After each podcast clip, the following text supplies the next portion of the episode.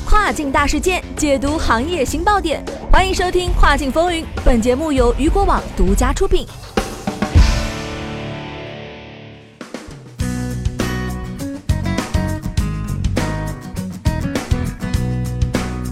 各位中午好，欢迎大家在每个工作日中午的十二点继续锁定到雨果调频，这里是正在为您播出的《跨境风云》，我是大熊。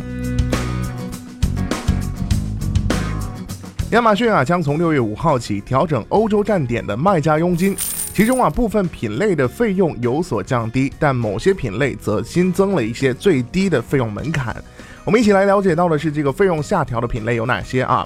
订单金额小于十欧元每英镑的食品，不包括啤酒、葡萄酒和高度酒；美容、健康个护和婴儿用品，不包括婴儿服饰，佣金将从百分之十五降至百分之八。而订单高于十欧元每英镑的上述品类将继续保持百分之十五的佣金费率，而订单高于两百欧元每一百七十五英镑的家具产品佣金将从百分之十上调至百分之十五，其中啊不包括床垫类产品，佣金费率仍为百分之十五。